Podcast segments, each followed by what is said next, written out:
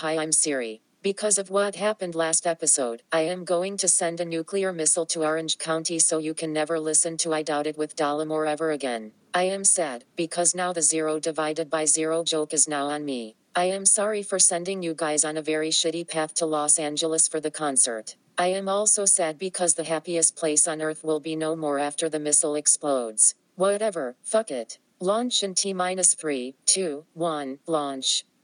The following broadcast may contain free thinking and open minded discussion, ideas, skepticism, and adult subject matter. Topics will be discussed using adult language, sometimes gratuitously. Get ready to move the conversation forward. This ain't your granddad's news and comment show. This is I Doubt It with Dollemore. All right, welcome to the show, and thank you for joining us on this episode 288 of I Doubt It with Dollemore. I am your host, Jesse Dollemore. I am seated across from the lovely and the talented co-host, Brittany Page. Hello, sir. Do you ever have a weekend just disappear? Uh, yeah, I'm a graduate student. All right. Well, this weekend for me completely disappeared. yeah. For me too, but for probably different reasons, I think. No good. Why did it disappear for you? I don't know. I, I'm I'm fucking tired, and I didn't. I, I don't feel we like we did anything. Yeah. I don't know. I feel like I did a lot. So, well, you well maybe that's it because I'm just off on my lonesome while you're, you know, solving all the world's problems with your thesis. not solving all the world's problems, barely solving any of my own problems, barely getting by. Yeah, but you're almost you almost have a, a first rough draft done. Like what, 55 pages, 50, 50 pages? It's around there. Yeah, It's around there. pretty good. Mm-hmm. Pretty, pretty good. Getting closer yeah. to defending. So we do want to address one thing. Last last episode, I mentioned Brittany the milk thing about mm. how Brittany's a weirdo about dates on expiration dates. So you did not mention it. You accused me of trying to insert it into the conversation and force it All as right. a That's as a talking point, and you shamed me. It was mentioned. yeah, and we got some messages saying that people actually wanted to hear about it. Right. So how dare you, sir? well, why don't you regale the audience with your version? Okay, well, it's not entertaining, so I don't know why people wanted to hear about it, but basically the deal is I don't drink the milk when it's like 3 days within the expiration date. It's just like a general rule that I have. Even though, let's say that the the date on the milk is the 27th. Monday, March 27th. Brittany won't drink it on the 24th or 25th. No way. Because it might be rotten. Even though that date that's on there is super. They, they put that in on there because they know it's going to be good by that date. Well, no, that's not true. And here's Yes, it is true. No, it's not true. It's not true. God damn. I have picked up milk that was basically cottage cheese before the No, you have not. I have not, but you never know. so I, I definitely believe this is some sort of cognitive issue for me because You think? when I, I I smell the milk before I drink it, and it's always sour in that time frame. So it just always is. It Um, always is. yeah. It does, I just want the audience to take note of the language that the lovely Brittany Page is using right now. Yeah. It's not rational language. yeah, it's all or nothing Yeah, thinking that yeah, I have. you're, this is this is e- unequivocal All right. language. Well, listen, I think that it stems from growing up. My mom, we'd ask her, we'd say, Is this bad? You know, ask her if the food was spoiled. And she would always say, No, that lasts forever to anything that we asked. I mean, we could hold up something that was covered in maggots and she would say, Oh, no, that lasts forever. so I have this weird thing around expiration dates because I ate rotten food. um, but it only really uh, applies to milk. I think I don't. I don't have it with anything in else. your adult years. yeah, I don't think Hmm. I have it with anything else. Well, you know what? Something that did happen this weekend is we went and checked the the PO box, Yes. and we got an awesome, unexpected pretty awesome gift Yeah. from a listener, mm-hmm. Amy in Nebraska, Yes. sent us two matching coffee mugs. And those are legit mugs. they're actually more ounces than the ones we sell on the website, Yeah. but they include her face. Yeah. A photo of her. She said that if she's drinking coffee out of our faces, it's only natural for Yeah. her to send us mugs that have her face on. it's only fair. And it also has the logo of the show. Yes. And it also says, What if I told you your beliefs don't make you a free thinker? The ability to change your beliefs based on new information does. Look at that.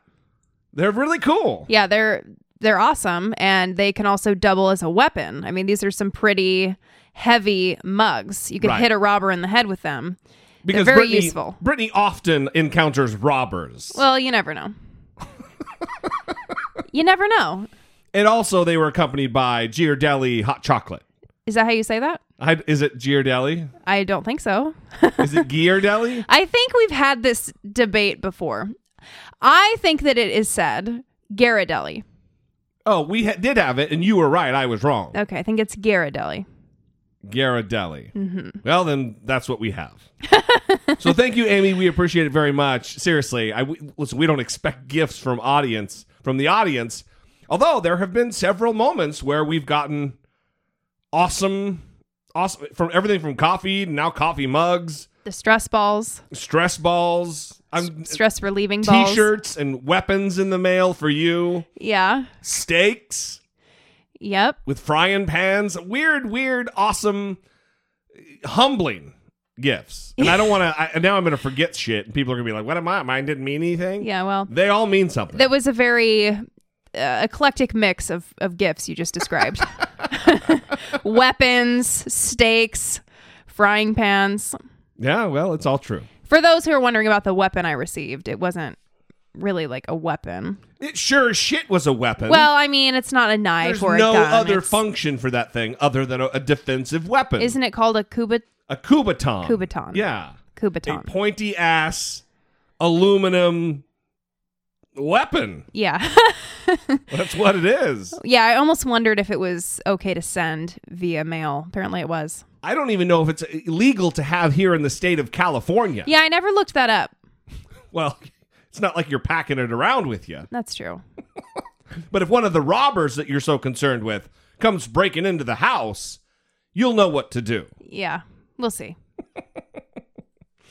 All right, let's get to some voicemails. We did have a whole bunch in between shows.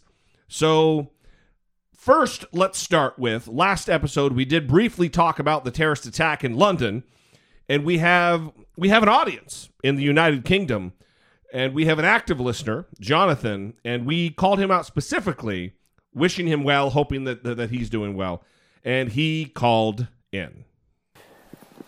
Hi Jesse, hi Brittany, it's Jonathan from the UK here. Um, I just wanted to call in just to say a personal thank you for your kind words on the last show about the uh, about the London attack. Um, hard to know what to say really. I don't live in London myself right now, but I have lived there for quite a few years in the past, and in fact I was there in 2005. I don't if you may recall with the July the 7th bombings. So I have seen London in dark times, and I have seen it come back a much stronger and a much greater city, and I'm absolutely no doubt whatsoever it will come back again. Whatever the objectives of anyone who did something like this, it'll fail, the way they always do. on an aside note, though, and I do hope you sincerely forgive my language, but this is, is the way that people have been spreading hatred after this, trying to blame people already before the attacker's identity is even known. These things should not be politicised. And then you have Donald Trump Jr., and again, forgive my language, who is such a fucking twat by writing on Twitter and saying that Sadiq Khan, Mayor of London, was basically condoning terrorism. He was not. He was writing an article in the aftermath of the Ma- Manhattan bombings last year saying that living in a big city in the West simply does make you a target. It does. Unfortunately, it's the reality of the world we're living in now. You live in a city and you may well be, encounter these these sorts of things. And that doesn't mean we be complacent about it. It doesn't mean that we just accept it. It means that we be vigilant and we try and find a way to solve it. And whether that is, I think clearly it's been shown that military action and bombing alone isn't going to do that. You need to engage, you need to use reason, you need to try and talk, and you need to understand, you need to use empathy. And when people just do this, when they politicize, when they attack straight away, and that is their first instinct, you you just realize that you've, in a way, you've got far more people to talk to than you thought. You've got far much more work you need to do than you thought. But that's what that's the work people have to do. Anyway, anyway, thank you so much for your kind words again, guys. Personally, I, I, I personally did really appreciate it, and I hope, um, and I hope that there'll be better news, better news in the days ahead. All right, thanks, guys. Bye bye. I wish that everyone could be as reasonable as Jonathan. Level headed. Yeah. Yeah. There's a lot there. uh, And really, he said he said everything that I could have said. It- it is. Including that Donald Trump Jr. is a twat. Oh yeah. I, I wish I had the the the the tone to the twat. There, Yeah. a- they say it in a weird. Weird, and I don't mean weird. Yeah, I mean weird. It's fucking weird. Yeah. They say it weird. It's like Ricky Gervais always says, "twat." He's they have an. Uh, it's their word. Yeah. The British came. They came up with that. I shit. didn't know it was a bad word. you had to tell me the other day, hey, you should probably be careful when you say that. That is true. And I said, oh, I thought it was a term of endearment. Oops. but there's there's something very profound there. And it's the dropping bombs and military action. Hmm it's always unpopular among reasonable people however necessary sometimes it is. But if you go straight to bombing and you go straight to blaming and you go straight to finger pointing without the conversations without the empathy without the understanding you in, invariably what happens you blame innocent parties parties that have nothing to do with either the ideology or the act itself. And that's always damaging. That's a problem. Right. Well, it's also not useful. Yeah. Right. So if you're not going to say something useful, Shut the fuck up. Twat. I guess. Well, this went well. I actually was a little, I had some trepidation about where to put this voicemail hmm in the line of voicemails because it's somber. It's a, you know, it's a, it's like those newscasts that talk about murdering, you know, oh, six people were murdered last night. All right, well, this weekend's going to be the fun time at the, huh, you know, they go, there's no transition. Yeah. Great s- weather for the weekend, Yeah, everybody. no segue. Oh, it's going to be great beach weather. Yeah. After they just talked about, you know, a, child being, you know, drowned. yeah. Anyway, so uh, this went pretty well. We, we do have a voice, uh, an email related to this too, though. Mm-hmm. Yeah. Hey, guys. I, that was my transition because you're waving your phone at me wildly trying to get me to transition away from the fucking the drivel that I'm pouring into the audience ears. you mean I was trying to save you? Yes. I don't need save. Thank you. Uh, hey guys, I was just listening to your last episode, and what Brittany said about how terror attacks never fail to shock really struck me. I'm a mere 21 years old, and I wish that I could feel that way. It seems that for as long as I can remember, there have been these attacks. I remember being in kindergarten on 9 11 and thinking how weird it was that school let out early and wondering why all of the grown ups were crying. Since that day, it seems like terrorist attacks happen with a regular frequency. There is always a sense of sadness when it happens, and my heart goes out to everyone affected. But with that also comes a sense of resignation. These things are going to keep happening, and it makes me feel dread heading into the future. What is the world going to look like when I'm 40? Will I still want to live in America if it's even still around? I'm worried. Brittany is the best part, even though I get fired up like Jesse. Thanks for doing what you do. It brightens my days in the Bible Belt. Young Love and the show. hopeless. Brittany's the best part. I, I I pulled the trigger too quickly. Young and hopeless, Gabriella. There is zero reason to be hopeless, Gabriella. Zero. If you do start feeling overwhelmed with dread or sadness or or whatever emotion that is negative related to terrorism, and this is look, this is one of those fucking way easier said than done. But my recommendation would be to pour that energy, that dread, into positive work. Go volunteer, go help out somewhere to make the world a brighter place. I'm I'm naturally despite my gruff exterior and my enraged attitude all the time. Well, maybe I'm enraged all the time because I am a positive guy, but that's what I was getting to. I am naturally a positive person. I look on the bright side of things. It's hard to get me down. Mm-hmm. So I, do have a harder time identifying with people who really they get sullen about these things. I get bummed out. Don't don't get me wrong. But if you tend toward that, and my experience is different because I grew up in an America that didn't have this kind of stuff going on on the reg. I lived I grew up in a world where terrorism happened, but it wasn't quite as frequent or as catastrophic as it is now. So, you know, maybe I'm not looking at it through the lens of someone who was in kindergarten or first grade on 9 11. Mm-hmm. I certainly I'm not. Well, I also think that this is maybe an issue with perception, right? Because by and large, the world is getting less violent. We That's right. are making massive strides in all the areas where it matters in terms of decreasing pro- poverty, increasing childhood education, access to resources, access to clean water, all of these things. Um, Also, violence in general. If you want evidence of this, go buy Steven Pinker's book, right, the the Better Angels Angels of Our Nature, right. and it's In terms of war, yes, you know, yeah, So it is getting better. Uh, you won't believe this by reading headlines because that's not how news works. News is about conflict. They don't come on and say, "Wow, everything was great today. right, See you guys tomorrow." right. Well, that yeah, that's They the can't na- get ratings. That's the nature. Well, it's not even ratings. That's the nature right. of news. So, and I'm not hating on news. Obviously, I watch it all the time. Love the news. It's what we do here, right? But it does bias people's thinking Yeah, for sure. into believing that it's constant negativity. like even school shootings are on the decline. Right. But you wouldn't believe that. It's like every once in a while, and this will get away from violence and craziness, but every once in a while, there'll be like five or six reports of shark attacks in a row, and you'll think, oh my God, shark attacks on the rise.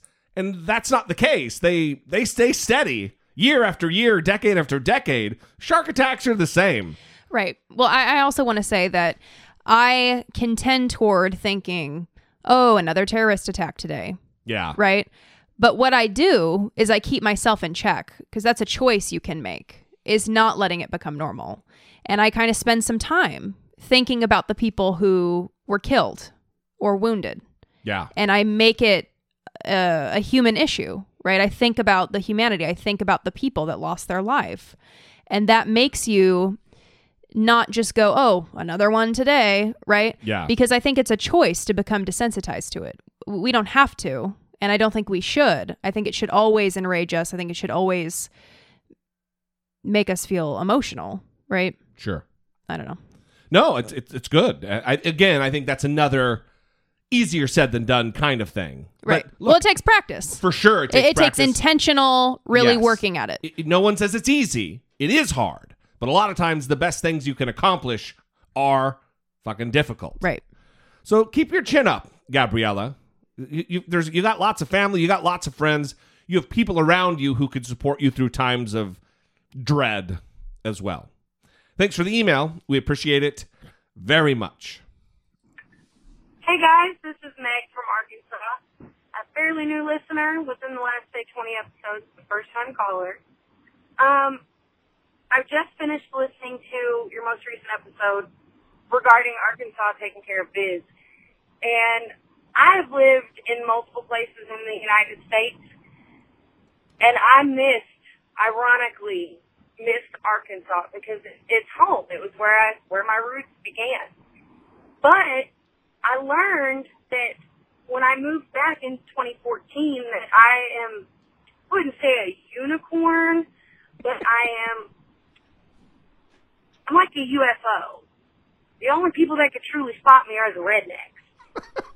I, in Arkansas, am a gay liberal. Whoa, watch out. But I'm also madly in love with a gay Republican. I know. But we just see our political priorities are slightly different. We don't talk politics because we get equally irritated with the other. I can't stand Trump. She has Trump bumper stickers, etc. My point is, I'm actually really impressed with the fact that Arkansas is taking care of biz when it comes to Robert E. Lee Day. As a child, I thought it was just Robert E. Lee Day. My father told me that. I got to school and found out about Dr. Martin Luther King Jr. and I was like, whoa, who's this guy? And why is he taking Robert E. Lee Day? And then I actually learned that no, Robert E. Lee does not deserve that holiday that is reserved for the civil rights leader that has actively pressed and was assassinated pursuing that. With that being said, Arkansas is still quite the racist melting pot. Um, you'll have a white man say, oh, I'm not racist, but use the N-word almost immediately. It's insane. My family is very deeply Southern. Um, they tolerate my, quote, gayness. But I, I really think that if I brought home an African American female, I might just kill off an entire generation of my family. And I don't understand the double standard, but I do at the same time. And I also just, I don't understand how Arkansas is still so backwards.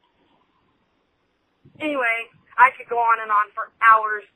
I love you guys. You're equally the best part for multiple reasons, but you are both sides of my brain.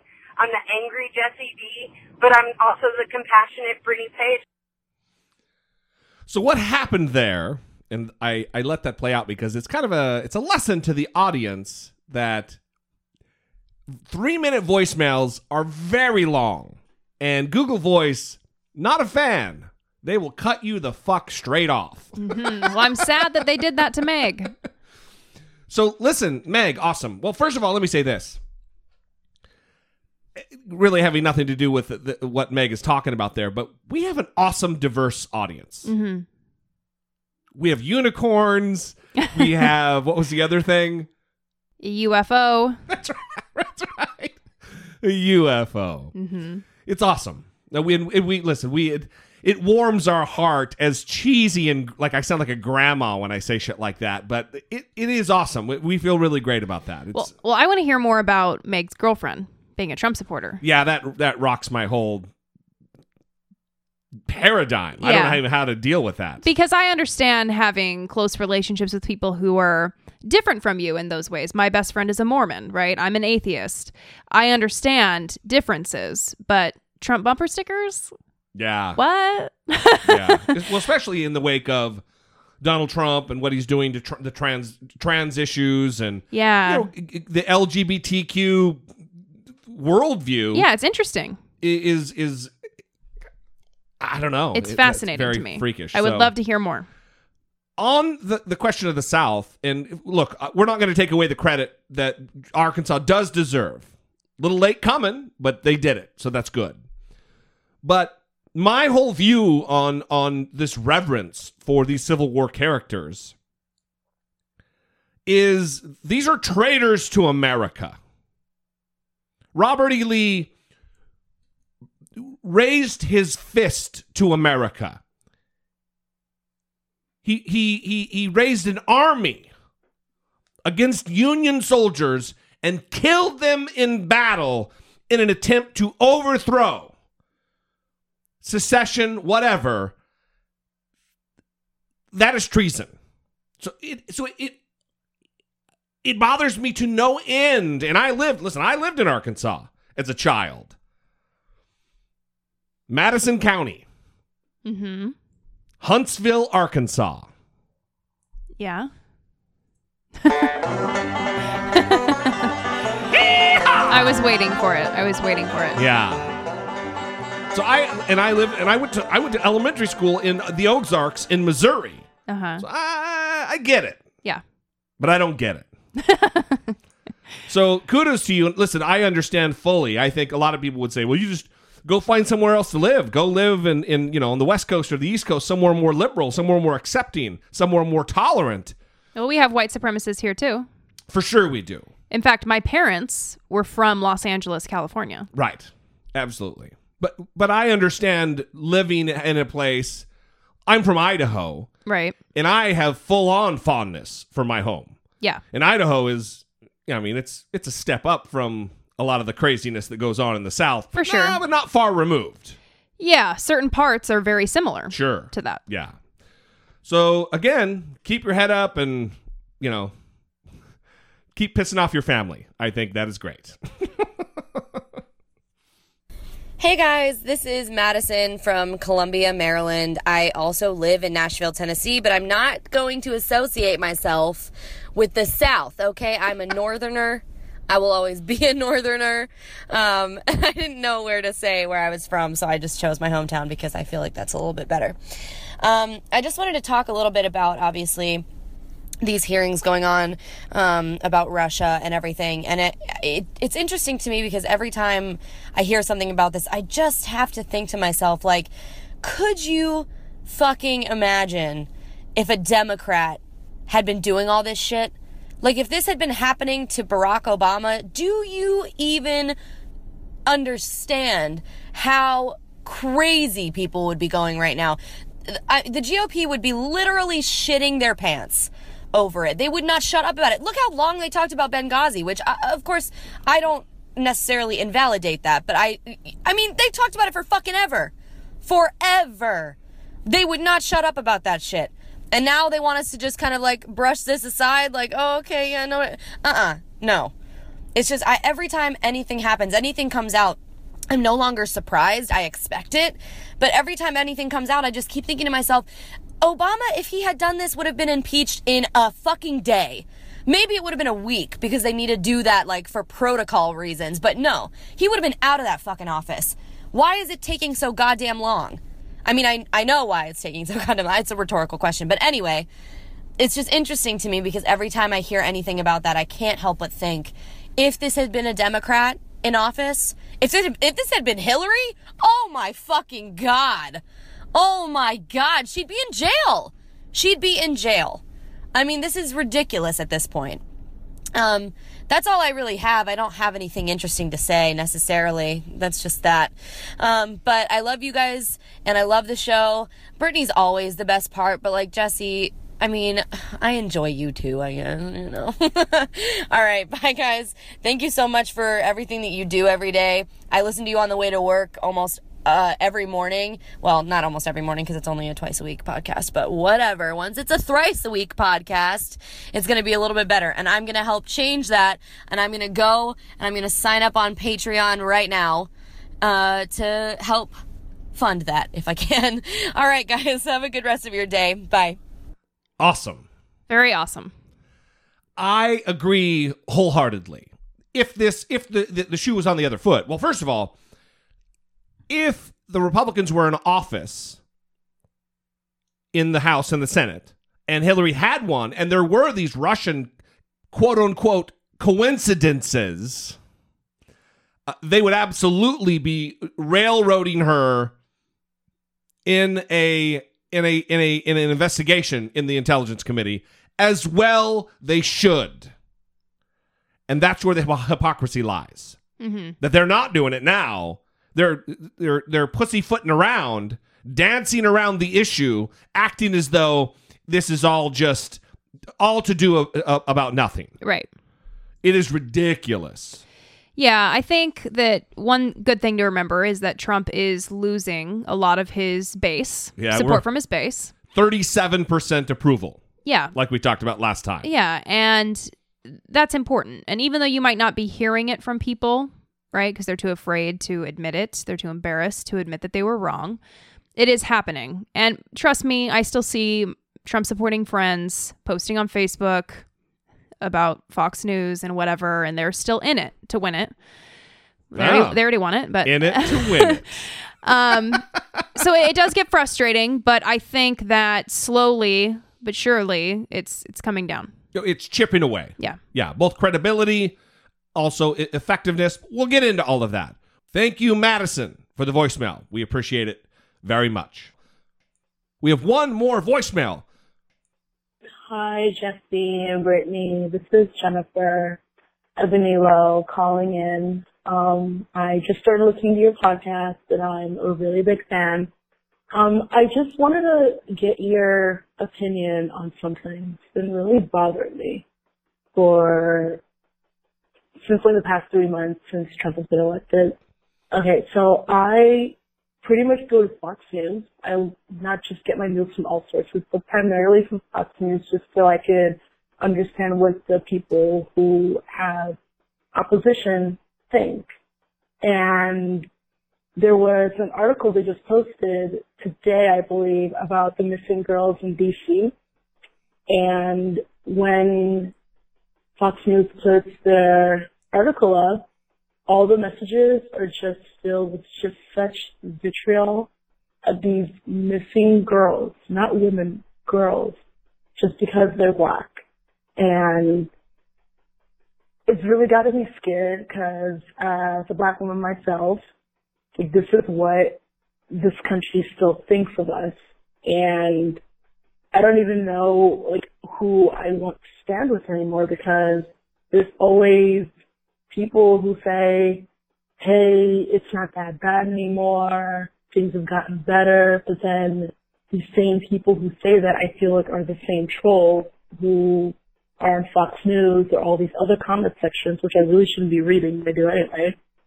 And they're just saying all these horrible things. So what advice could you give me where I could just, you know, go on with life without having to think that every single white person I meet smiles to my face but pretty much wants to stab me in the back.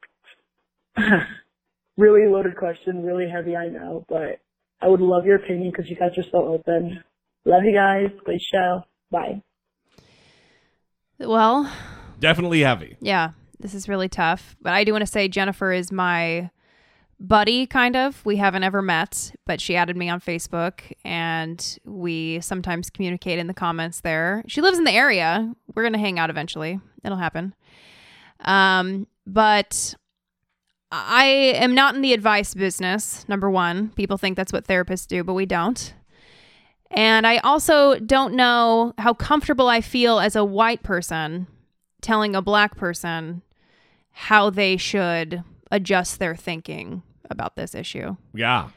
Uh, I don't really think that's my place. Both tough and heavy. Yeah.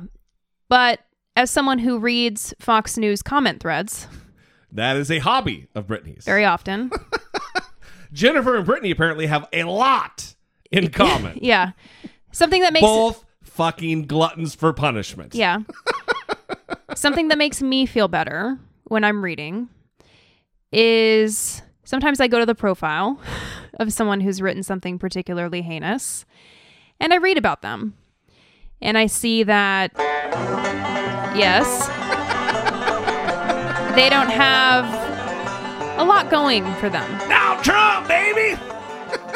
We'll just say they don't have a lot going for them. Maybe maybe they haven't read a book since they graduated high school. If they, if they graduated high school, uh, they're not in a great position in life, so they're lashing out at other people.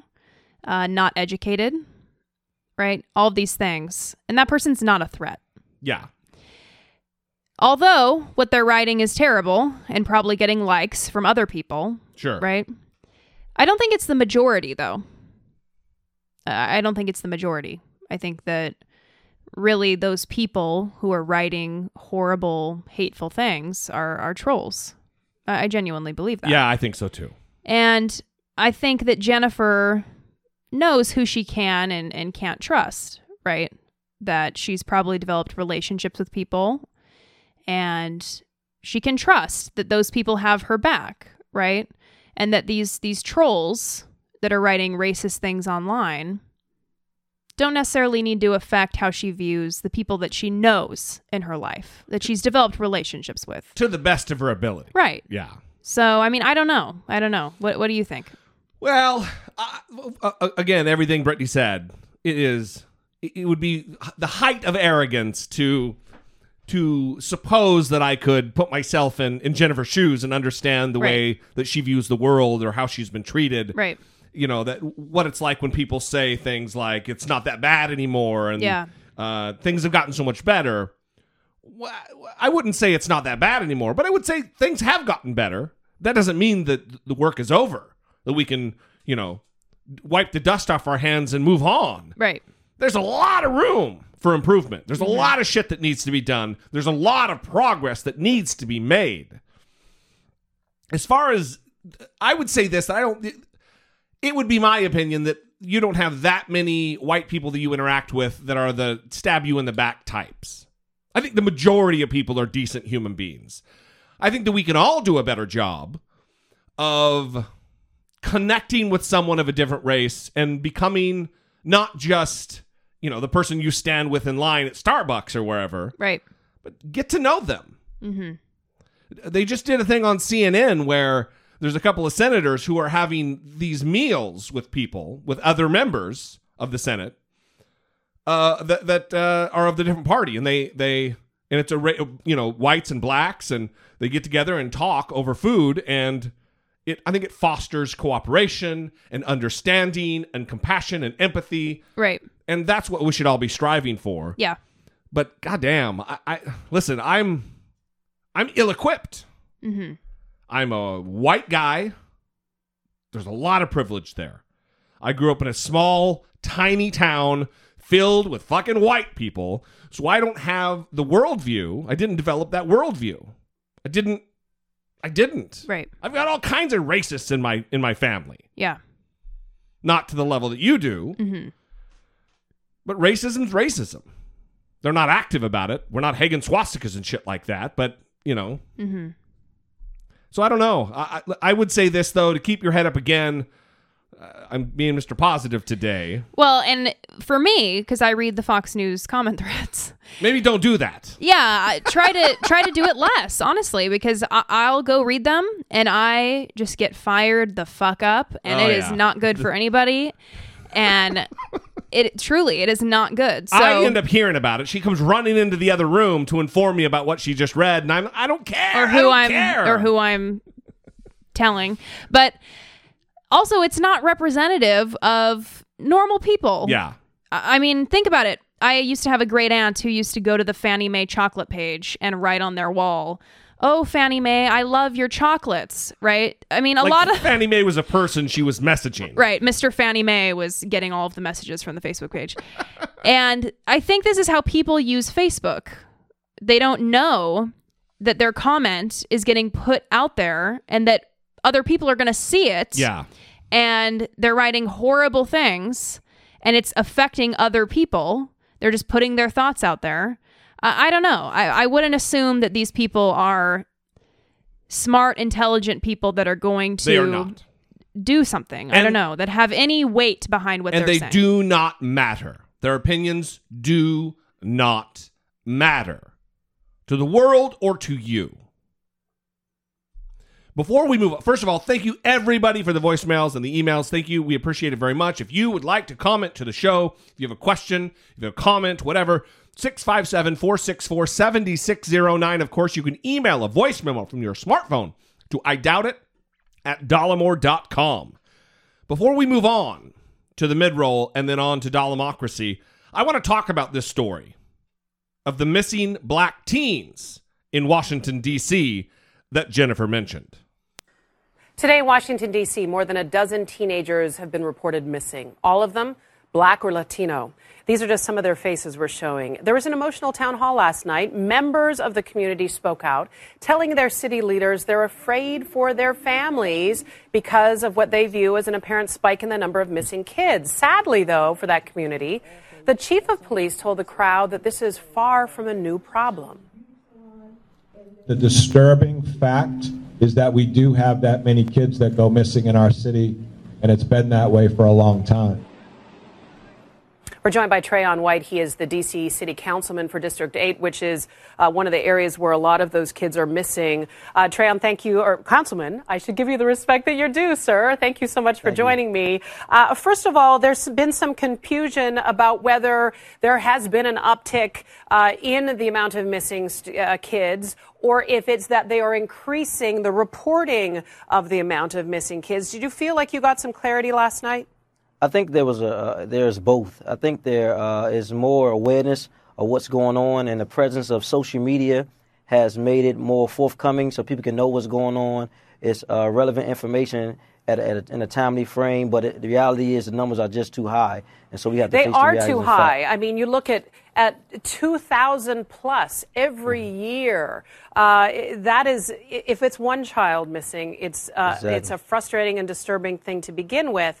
Um, is part of the challenge in this the issue that it's how they're reported? If the child is deemed a runaway as opposed to a child that has been abducted uh, what we see is that uh, not a lot of abductions that's going on. We see a lot of missing persons, mostly African American girls. What the community is alarmed about, we had a 10 year old girl missing the other day, but there was no Amber Alert. We just feel like, you know, if this was a white person or from another neighborhood, there'd be more alarm about it. But this has been going on for quite some time with little to no uh, press. And so we've used social media, got the community involved to get the word out.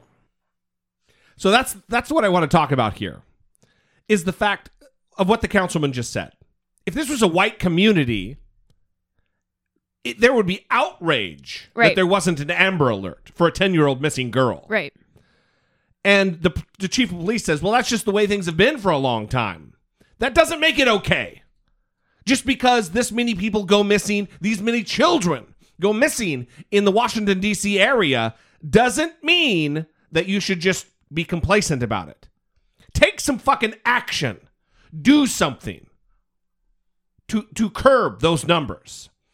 The other thing that bothers me is when I've seen photos of this town hall, the city council meeting, town hall. It's all blacks. There's not a white face in the goddamn crowd. Mm-hmm. Where are these liberals?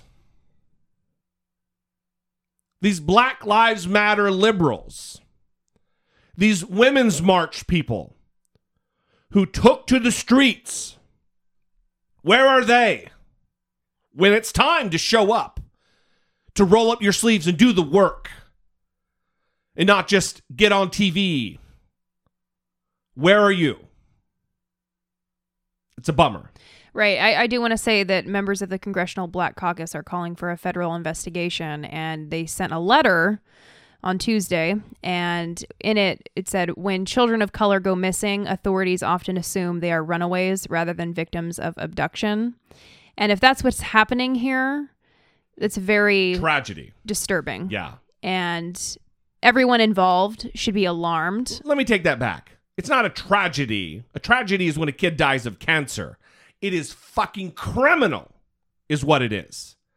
There are people who are in authority, positions of authority to make something happen, to to make this not be the way it is, and they are failing at their jobs.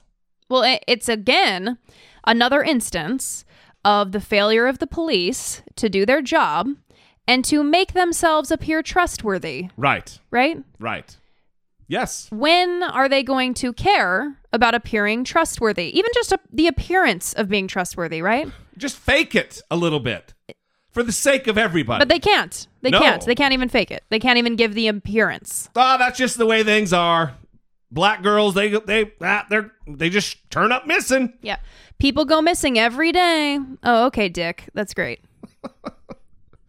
anyway, that is what the reference was about, and it's a serious problem that needs to be addressed. And we'll do some follow up on this. Thank you guys for the calls. We appreciate you. We love you very much. Support for I Doubt It with Dollemore comes from generous, engaged, intelligent, and good looking listeners like yourself by way of Patreon. You can contribute per episode as much or as little as you'd like, comforted by the knowledge that you're within your budget and helping move the conversation forward one podcast at a time. If you too would like to become a supporter, please visit patreon.com slash I doubt it with Dollemore.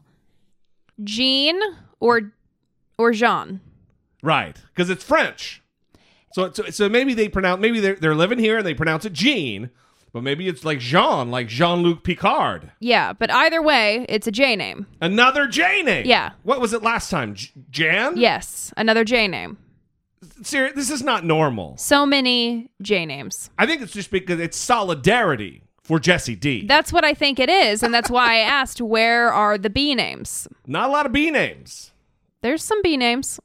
Not enough to outweigh the the disproportionate number of beautiful people with a first name starting with J. Come on, B names. Let's get it together. Let's let's get it together. Yeah. Anyway, thank you, you guys. We appreciate it very much. We are actually really, it is a massive amount of growth that we're going through right now relative to funding the show. And we are really on the precipice of doing a third episode every week. And we are pumping out, and we have plans to pump out a lot of bonus content over the course of the next month. And like we've got scheduled, we've got people scheduled. So even Wednesday, we are having a very special guest that we're going to talk to and it's gonna be good. little teaser. Little teaser. They're running for Congress against somebody that I have freaked out about. Another teaser. Somebody who apparently used to have a real love for their 15 year old daughter and wasn't going to vote for Trump. Someone. Because of their 15 year old daughter. And then what they do, they voted for goddamn Trump. Someone who has a J name. Somebody who has a J name. J name. Yeah. But I'm not going to say any more. I'm leaving it super, super vague. Jason Chaffetz. oh, are you? You have a sneeze? Yeah. You have, have a cold? A little bit.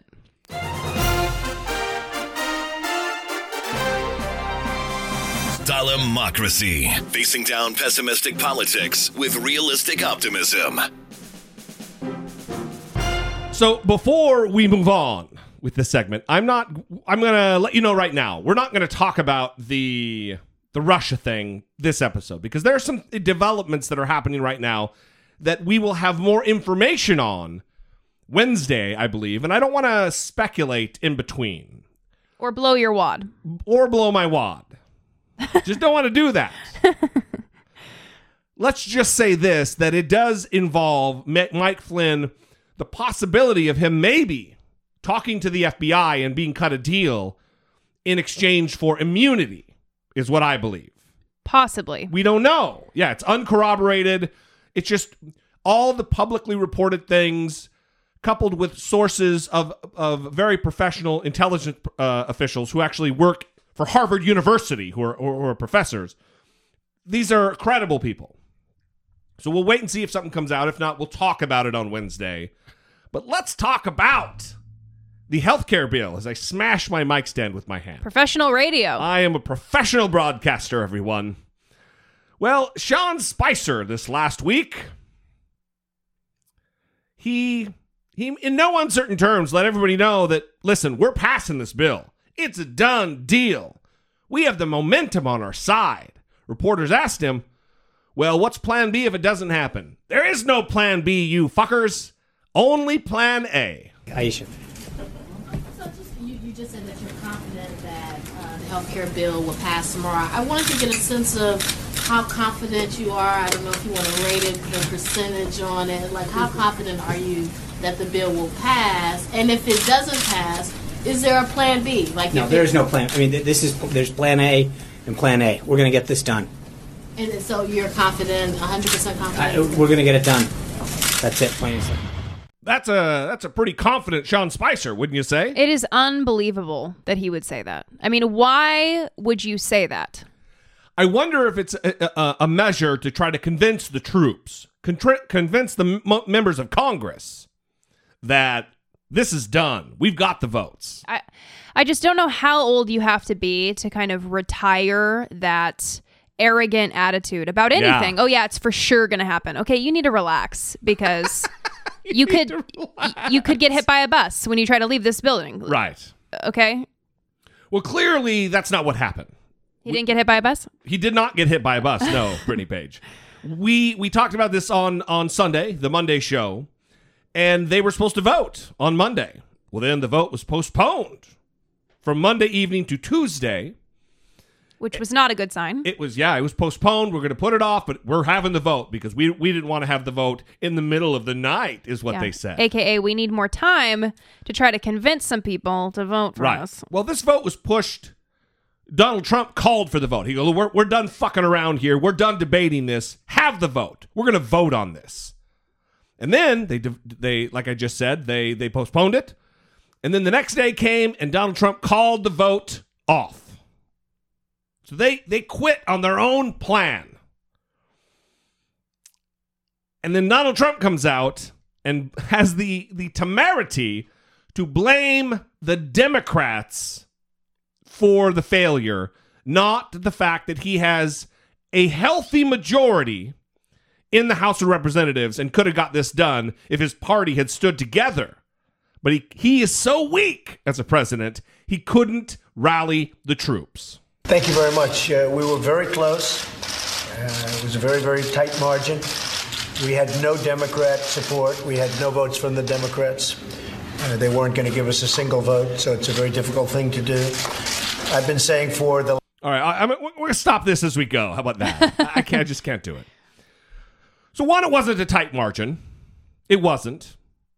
If it would have been, they would have had the vote. People estimate that there was 40 members, 40 Republicans who weren't going to vote for this health care bill. And the weird thing is, is that it was the moderate Republicans that thought this version of the bill was too radical, and it was the extreme conservative Republicans who thought it wasn't radical enough. So he got two facets of his party Right. pulled up stakes and left. hmm It wasn't Democrats. You can't blame Democrats. Democrats aren't going to vote for this bill. It is insane for him to suggest that if this is the Democrats' fault when they opposed this bill from the beginning. Like, oh, well, we got to support the president. What are they going to do? Right. Well, he also doesn't need them. Uh, He doesn't need them. He has a healthy majority. So it doesn't even make sense that he just used four whole sentences in four different ways to talk about how the Democrats didn't vote for it. Last year and a half that the best thing we can do politically speaking is let Obamacare explode. It is exploding right now. It's uh, many states have big problems. Almost all states have big problems. I was in Tennessee the other day, and they've lost half of their state in terms of an insurer. They have no insurer, and that's happening to many other places. I was in Kentucky the other day, and similar things are happening. So Obamacare is exploding with no Democrat support. We couldn't quite get there. We're just a very small number of votes short in terms of getting our bill passed. A lot of people don't realize how good our bill was because they were viewing phase one, but when you add phase two, which was mostly the signings of Secretary Price, who's behind me, and you add phase three, which I think we would have gotten, it became a great bill. Premiums would have gone down and it would have been very stable, would have been very strong. But that's okay. But we were very, very close. And um, again, I think what will happen is Obamacare, unfortunately, will explode. It's going to have a very bad year. Last year, you had over 100% increases in various places. In Arizona, I understand it's going up very rapidly again, like it did last year. Last year was 116%. Many places 50, 60, 70%. I guess it averaged, whatever the average was, very, very high. And this year should be much worse for Obamacare. So, what would be really good with no Democrat support, if the Democrats, when it explodes, which it will soon, uh, if they got together with us and got a real health care bill, I'd be totally open to it, and I think that's going to happen. I think the losers are Nancy Pelosi and Chuck Schumer because now they own Obamacare. They own it, 100% own it. They owned it before, dickhead. It was their bill. They're proud to own it. Does it need tweaked? Does it need repair? Yes. Unbelievable. Well, he almost sounds pouty here as well, right? Oh, yeah. So he's talking about how it's exploding, how people in Tennessee and in Kentucky are in a very bad place because they don't have access to an insurer. And he seems like, well, I did what I could. So I guess those people are just going to suffer because Well, Obamacare is going to explode. That's what he's going to sit back like a petulant child and let it languish. It's not ready. PolitiFact did a fact check on this, and it's not ready to explode at all. Does it have problems? Yes, it has problems. Does But it the need to picture- be shored up? Yes. But the picture he's painting, Is that it's critical? yeah, Yeah. is of this dire situation. And then he's acting very nonchalant about it. Oh, well, it's the Democrats own this now. Here's the other thing he said when questioned about his uh, cl- his claim to have it be the first thing he does to repeal and replace. I never said repeal and replace Obamacare. You've all heard my speeches. I never said repeal it and replace it within 64 days. In what world does he live I have no idea. that he could take that much time to say that he's never said, never claimed to repeal and replace Obamacare in the first 64 days because that's where he is in his presidency. I never said repeal and replace Obamacare. You've all heard my speeches. I never said repeal it and replace it within 64 days. Didn't he say within like one day on the first day? The first day. Immediately. So he's actually behind schedule here. well, here he is. We will be able to immediately repeal and replace Obamacare. Have to do it because Obamacare has to be replaced. And we will do it, and we will do it very, very quickly. My first day in office, I'm going to ask Congress to put a bill on my desk getting rid of this disastrous law, and it's going to be so easy. Immediately, so quickly, so easy, Right. day one. Well, what happened? If it was so easy to do, you fucking mook, what happened? Yeah. What happened and why did it take 64 days? The, apparently, the great deal maker, the great negotiator, couldn't get it done. Well, this is what's embarrassing, and this is something that I don't understand about politics because I've never been so excited about a candidate that I donated to their campaign. Right. Or that Sure. I put a bumper sticker on my car or something like that because everyone makes promises that seem a little too good to be true. Yeah. Right? That's just the nature of the job. Donald Trump took that to just the craziest extreme during his campaign, yeah. where everything was going to happen quickly. Everything was going to be easy. Everything was going to be a fraction of the cost and better, the best. By virtue of his talent, his ability, and his persona. And the fact that people believed this is shocking Yeah. on, on so many levels. And you'd think that once they see him crash and burn, that they'd take a, a step back and go, huh, he said that this would be easy. He said he would do this immediately. He said that it He's would be a fraction of the cost. Yes. None of these things are happening. What's going on? Because none of it's true. But there it's it is maybe the wildest case of cognitive dissonance that anybody's ever suffered from. right. Ridiculous. Well, here's another one. This is ma- mainly just for fun. Pat Robertson, Brittany Page. Good favorite. old, good old Pat Robertson came out and he made a prediction days before the health care bill. Oh, good. It is an amazing thing that someone with such a lack of acuity relative to things political would go, come out and make a bold prediction about the health care bill, whether or not it would pass. I have a prediction to make. You can hold me to it. If I'm wrong, you can say you missed it. The health care bill is going to pass, is getting modified. The uh, Freedom Caucus is going to get the modifications they're asking for. We're going to talk to David Brody to see what actually is there. But my prediction is it's going to pass. They're going to give Trump a victory. It's going to go through the Senate, and we are all going to rejoice that we're paying less on health care. Now, that's my prediction. And uh, wait till tomorrow. You can prove me wrong if I'm wrong. You heard it here. You heard it here. well, I, you know, I, I knew that the Lord was going to give Trump victory, and I was arguing. People were arguing with me. No, no, no, he can't win. Yes, he's going to be the next president. Oh, no, no, no, he's going to win. But we had that fascinating guest on that talked about, yeah, you know, the Well, Cyrus in biblically and how I I had it God before the fascinating Yeah. guest, but I mean, before the election, they're going to get it. I mean, they're going to give it to the president. Mark my word, it will pass. They'll get those extra votes. It'll go through and everything. you know, they're going to work together to give a tremendous health care. Mm. That is a tasty treat when he is fucking wrong. So you notice how he kind of skirted around now after Donald Trump was elected. Now it's for sure God told him Mm-hmm. Donald Trump would be elected. Right. But when he's making the prediction for the healthcare thing, he doesn't necessarily directly come out and say that God told him it. Right. He was waiting until it happened, and he'd be like, "Hey, remember when I said that? Yeah, that was God talking to me." Right.